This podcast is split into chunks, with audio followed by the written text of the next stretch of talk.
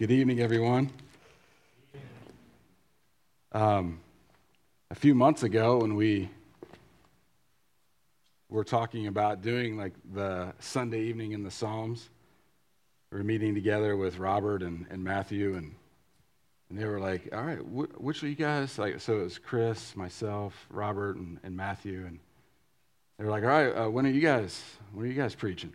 I'm like, "Whoa, like we're we're here to do the music." Um, but so I told him, I was like, "Hey, you can put me down in pencil for uh, for December," because Chris, I mean, you got you stepped up, man. You you went in right away. But um, I'm excited tonight um, to preach on on Psalm forty-two and. It's been a comfort to me. Um, I've always loved this psalm. There's been many songs written about it. Uh, we're going to sing one of my favorites later tonight. Um, and I found it was a it was a great help to me over these last fifteen or so months. So, um, and as I got into it, um, it looks like Psalm forty-two and forty-three are a continuation of the same psalm. So, not only am I doing one psalm, but we're going to do two tonight. So. I'd invite you to open your Bibles with me to Psalm forty-two, as we're going to read both Psalm forty-two and together, forty-two and forty-three together, as we consider this text for us tonight. And one thing I, did, I, I didn't realize um, as I started delving into this, that there's actually five books in the Psalms. The Psalter's comprised of these five books. They're sectioned out, and Psalm forty-two and forty-three kick off the second book of the Psalter. And while the first book of the Psalms contains contains mostly those written by, by David, as he's the noted author to all of maybe three or four Psalms in those first forty-one chapters, the second book opens here with a different author, as we see the first collection of Psalms written by the sons of Korah, which are chapters forty-two through forty-nine. And then we also see the first Psalm of Asaph, which our brother Matthew uh, referenced earlier today, Psalm fifty. Um And we also have the last book in, in this in this book, this last chapter is from is written by Solomon. So the psalm we're dealing with tonight, as I said, was written by the sons of Korah. And just a little bit of background I found on them from James Montgomery Boyce's commentary on the Psalms, just so we can get a little bit of an idea of who the writer is and kind of get a glimpse of where they came from. The Korahites were from the tribe of Levi, and they were descendants of Kohath, which was Korah's father. We're told in First Chronicles six that they were employed in the service of song in the tabernacle in the wilderness, and later in the temple in Jerusalem as well. In Boyce's commentary, he points out an interesting note on the sons of Korah, and it's some interesting reading if you want to do that this week. I know we usually get some homework during the week, but if you read Numbers uh, chapter sixteen, we'll see the account of the of their father Korah. It's when the Israelites were wandering in the desert, their father, Korah, led a rebellion of two hundred fifty men and community leaders against Moses, questioning his position as God's chosen leader. These men and their families perished by God's judgment as the earth split open and swallowed up their households and all that belonged to them and everything that they owned. And God rained down fire and consumed the two hundred fifty men. But for some reason, the sons of Korah were spared. You read on in chapter twenty-six of Numbers, verses nine through eleven, where they're giving a recap of what, of what had happened. It states that the sons of Korah did not die. And as we see from their later employment, that in gratitude to God and his mercy, they must have dedicated themselves to producing and performing the music used to praise God in the tabernacle and later on in the temple. How beautiful is this? Their father was a reprobate. He had led a rebellion against Moses and was justly punished for his actions, yet his sons were spared. They had seen God's justice and wrath meted out against their own father, and yet had experienced his mercy on their own lives. And as a result, we see them here still employed in the service of God in the temple. Please stand with me together as we read Psalm forty-two and forty-three tonight.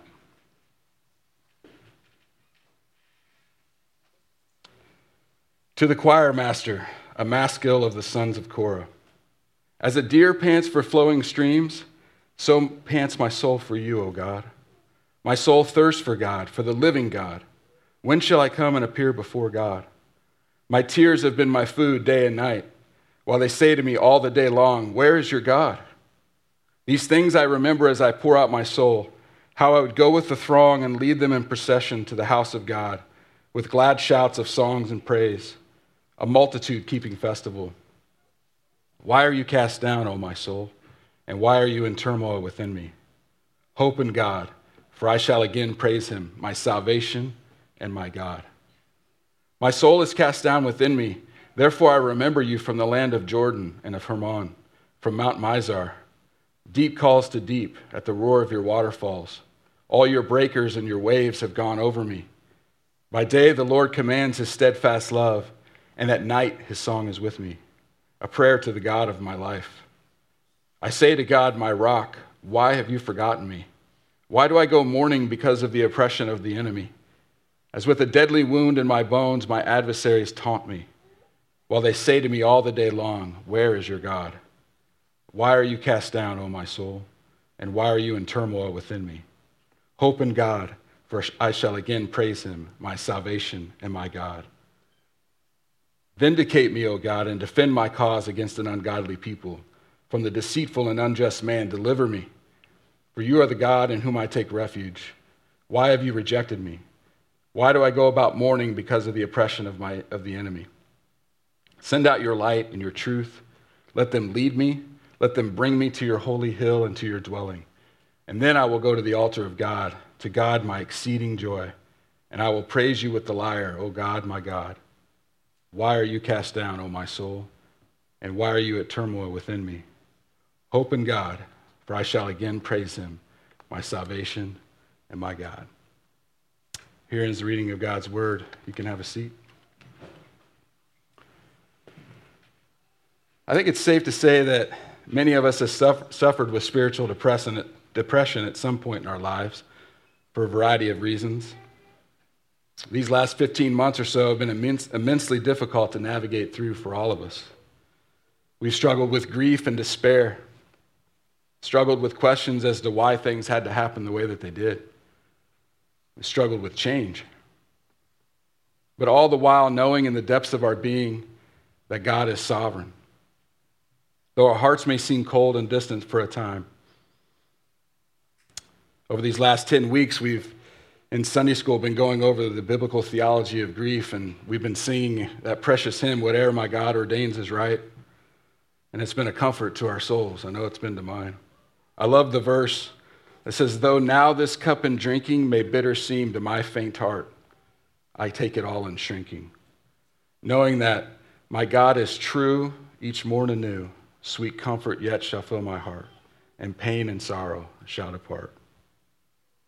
Psalm forty-two and forty-three deal with spiritual depression, but as they, as we'll see, they don't leave us in our sorrows and our griefs, but they point us back to the one our hope is in. Just a little context on this chapter. It says, the psalmist appears that to have been isolated and unable to go to the temple to worship God. Most scholars and commentators believe he may have been in exile or in captivity, possibly Babylon or Assyria. Because of his inability to worship God in the temple, we see him drift into a spiritual depression. We see this song of lament begin to unfold as the psalmist cries out to God for help. And as we'll see together, these stanzas of grief and despair turn into choruses of steadfast hope and praise as the psalmist reminds himself of who God is, the one true God who is steadfast and faithful, who does not change. He's immutable. A strong defender and deliverer who is just and merciful, who loves and cares for his own. In the opening verses of chapter forty-two, we see this longing for God, this intense yearning for his presence. The psalmist feels separated from God. He compares his longing to God's presence to that of a deer searching for water to drink, to quench and to satisfy his thirst. The psalmist longs for God's presence with his whole being, his soul. The psalmist says, my soul thirsts for God, the living God, in verse two. He's in this constant state of sadness and grief, so much so that he says, my tears have been my food day and night. He's been weeping here day in and day out as he's been crying out to God for help, for relief, for rescue. On top of that, we see that he's being taunted by his enemies or his captors. In verse three, verse three, we read again, "My tears have been my food day and night, while they say to me all the day long, 'Where is your God?'" So we see not only that the psalmist here is greatly distressed and saddened, he's away from his homeland and he's unable to worship God in the temple. But he's also being made fun of and taunted by his captors as well. It's just piling up on him at this point. He begins to remember the better times in verse four, the good old days when he was able to worship God freely in the temple with God's people, to lead them in a procession to the house of God. All of this has the psalmist downcast and depressed. But what does he do? Does he just sit here and wallow in his own self-pity? Does he say to himself, "Woe is me. There's nothing that can save me now. I'll never get out of this mess"? No. Let's look and see what he does here as, the, as we come to the first refrain in verse five. He says to himself, "Why are you cast down, O my soul? And why are you at turmoil within me? Hope in God, and I shall again praise him, my salvation and my God." The psalmist here is taking the initiative and he's asking himself, "Soul, why am I cast down? Why are you at turmoil within me?" And we can say, well, I mean, let's just look back at the first four verses. I mean, the plight he's in here. He's in exile. He's separated from God's presence. He's being taunted by his captors. He's feeling abandoned, without hope. In D. Martyn Lloyd-Jones' book entitled Spiritual Depression, Its Causes and Cure, he states the importance of the psalmist here wrestling with his depression and not succumbing to it by reminding himself of what he knows about God. He said it's a case of the mind speaking to the emotions rather than letting the emotions dictate to the mind. Lloyd-Jones says, quote, "You have to take yourself in hand. You have to address yourself, preach to yourself, question yourself. You must say to your soul, 'Why are you cast down? What business do you have to be disquieted?' You must turn on yourself, upbraid yourself, condemn yourself, exhort yourself, and say to yourself, 'Hope thou in God.'" End of quote. We see the psalmist is reminding himself of who God is and what he knows about him. He's not relying on his own strength here. The psalmist knows who God is. He refers to him as the living God back in verse two. He undoubtedly knows of the greatness of God and how miraculously he delivered his people from slavery and bondage in Egypt, and with his mighty hand destroyed Pharaoh and his armies, of how God provided for them in the wilderness, of how the faithfulness of God brought them to the promised land and defeated their enemies. I'm sure he's reminded of God's justice as well, given what we know about his father, and his mercy in sparing him and his brothers. So the psalmist is leaning on the objective truths about God as he wrestles with not letting his emotions and circumstances overtake him. And what a comfort it is to know the living, omnipotent, faithful, and unchanging God. This is what the psalmist is placing his hope in, and it's what's sustaining him throughout his, his uncertain trial. The confidence he has that he will again praise him, my salvation and my God. The last half of verse six, we see the beginning of the second stanza, as the psalmist states, "My soul is cast down within me. Therefore I remember you from the land of Jordan and of Hermon, from Mount Mizar. Deep calls to deep at the roar of your waterfalls. All your breakers and your waves have gone over me." The trials and circumstances here are overwhelming him, as this imagery of, of waves crashing over him, unrelenting, just one after another. I'm sure we can all relate here. But we see that the psalmist doesn't wallow here too long. We start to see a progression as he again reminds himself of what he knows about God and his attributes. In verse eight, we read, "By day the Lord commands his steadfast love, and at night his song is with me, a prayer to the God of my life. I say to God, my rock." He's comforted here by the steadfast love of the Lord, acknowledging that the Lord is with him day and night, that the Lord is his rock, even though he's feeling forgotten by God and not seeing him act right when he wanted him to, as again, he's being taunted by his adversaries. In verse eleven, we see the refrain again, "Why are you cast down, O my soul, and why are you at turmoil within me? Hope in God, for I shall again praise him, my salvation and my God. We're starting to see a pattern here. He's reminding himself again of this hope, and that's what keeps him going. The steadfast love of the Lord that's never failing, his rock and his salvation. When we come to the third stanza in, in chapter forty-three, we see that on top of everything else in these preceding verses, the psalmist has been unjustly accused and wronged as he cries out to God for vindication from the deceitful and unjust man. Verses one and two in chapter forty-three. Vindicate me, O God, and defend my cause against an ungodly people. From the deceitful and unjust man, deliver me. For you are the God in whom I take refuge. Why have you rejected me? Why do I go about mourning because of the oppression of my enemy? Again, we see how the psalmist responds as he knows where to go for help, even though it seems he's been rejected by God. He knows that his only hope and refuge are in God Almighty, the faithful keeper of the covenant. He asks God to send his light and truth to lead him and bring him back to Jerusalem, his holy hill, to the dwelling place of God, the temple, where his exceeding joy is found. He longs for this restoration, where again he shall praise God. And then we come to the final refrain in chapter forty-three. Why are you cast down, O my soul, and why are you in turmoil within me? Hope in God, for I shall again praise him, my salvation and my God. The psalmist's hope in the midst of sorrow and despair was grounded by the objective truth of what he knew and believed about the one true God. These attributes of God that he knew and had seen on display, God's greatness, his faithfulness, his steadfastness, his justice, and his love and his mercy, gave him this hope that he would be delivered and restored to be in God's presence, where he can again praise him. Many of us here tonight can relate to the psalmist.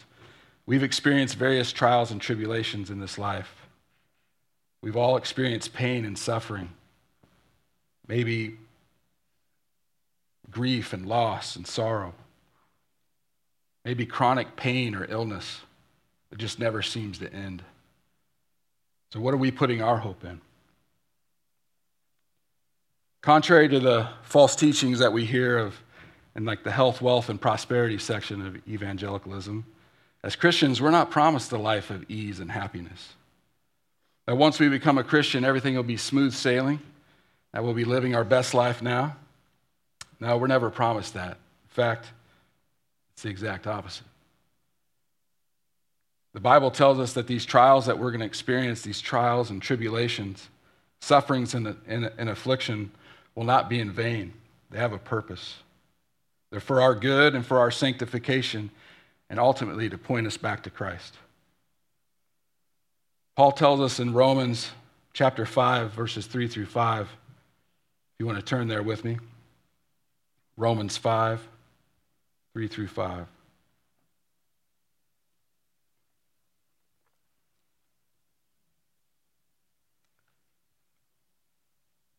Paul says, but we rejoice in our sufferings, knowing that suffering produces endurance, and endurance produces character, and character produces hope. And hope does not put us to shame, because God's love has been poured into our hearts through the Holy Spirit who's been given to us. Again, Paul tells us in Second Corinthians four, sixteen to eighteen. You don't have to turn there if you don't like. It's a familiar passage. Second Corinthians four, sixteen to eighteen. So we do not lose heart, though our outer self is wasting away, our inner self is being renewed day by day.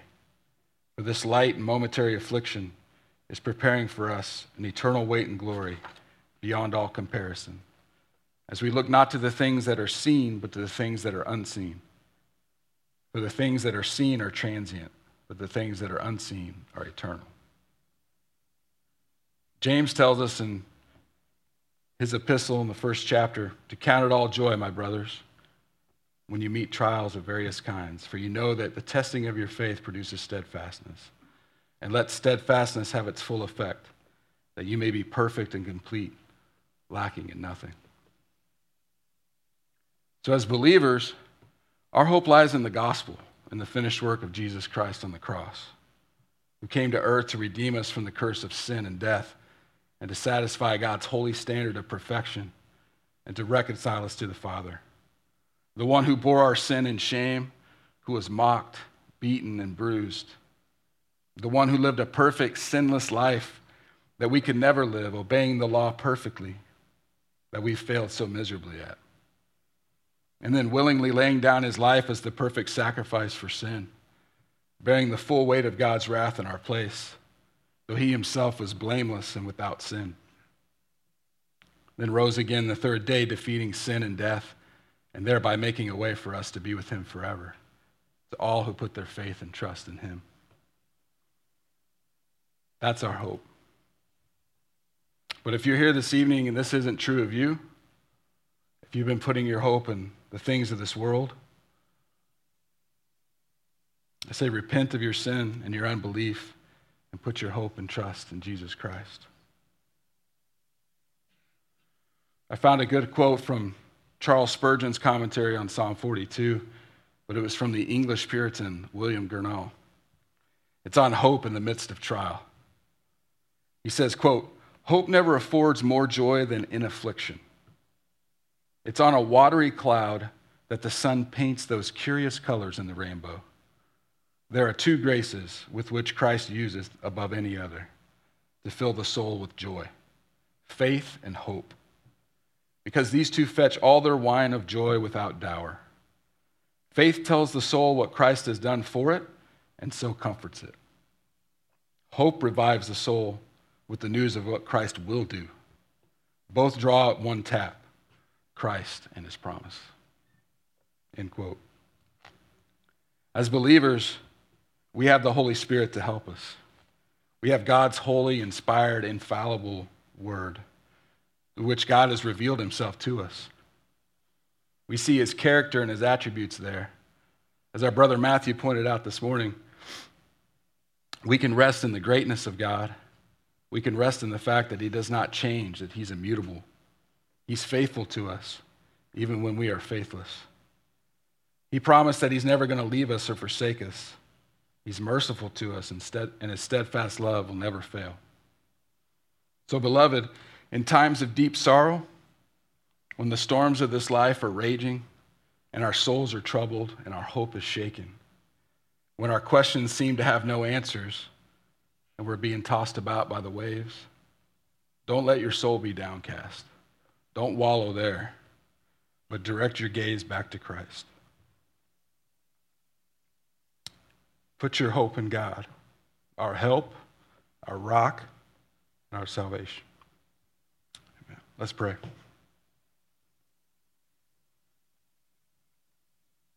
Gracious Heavenly Father, we're so thankful for the hope that we have in your Son, Jesus Christ.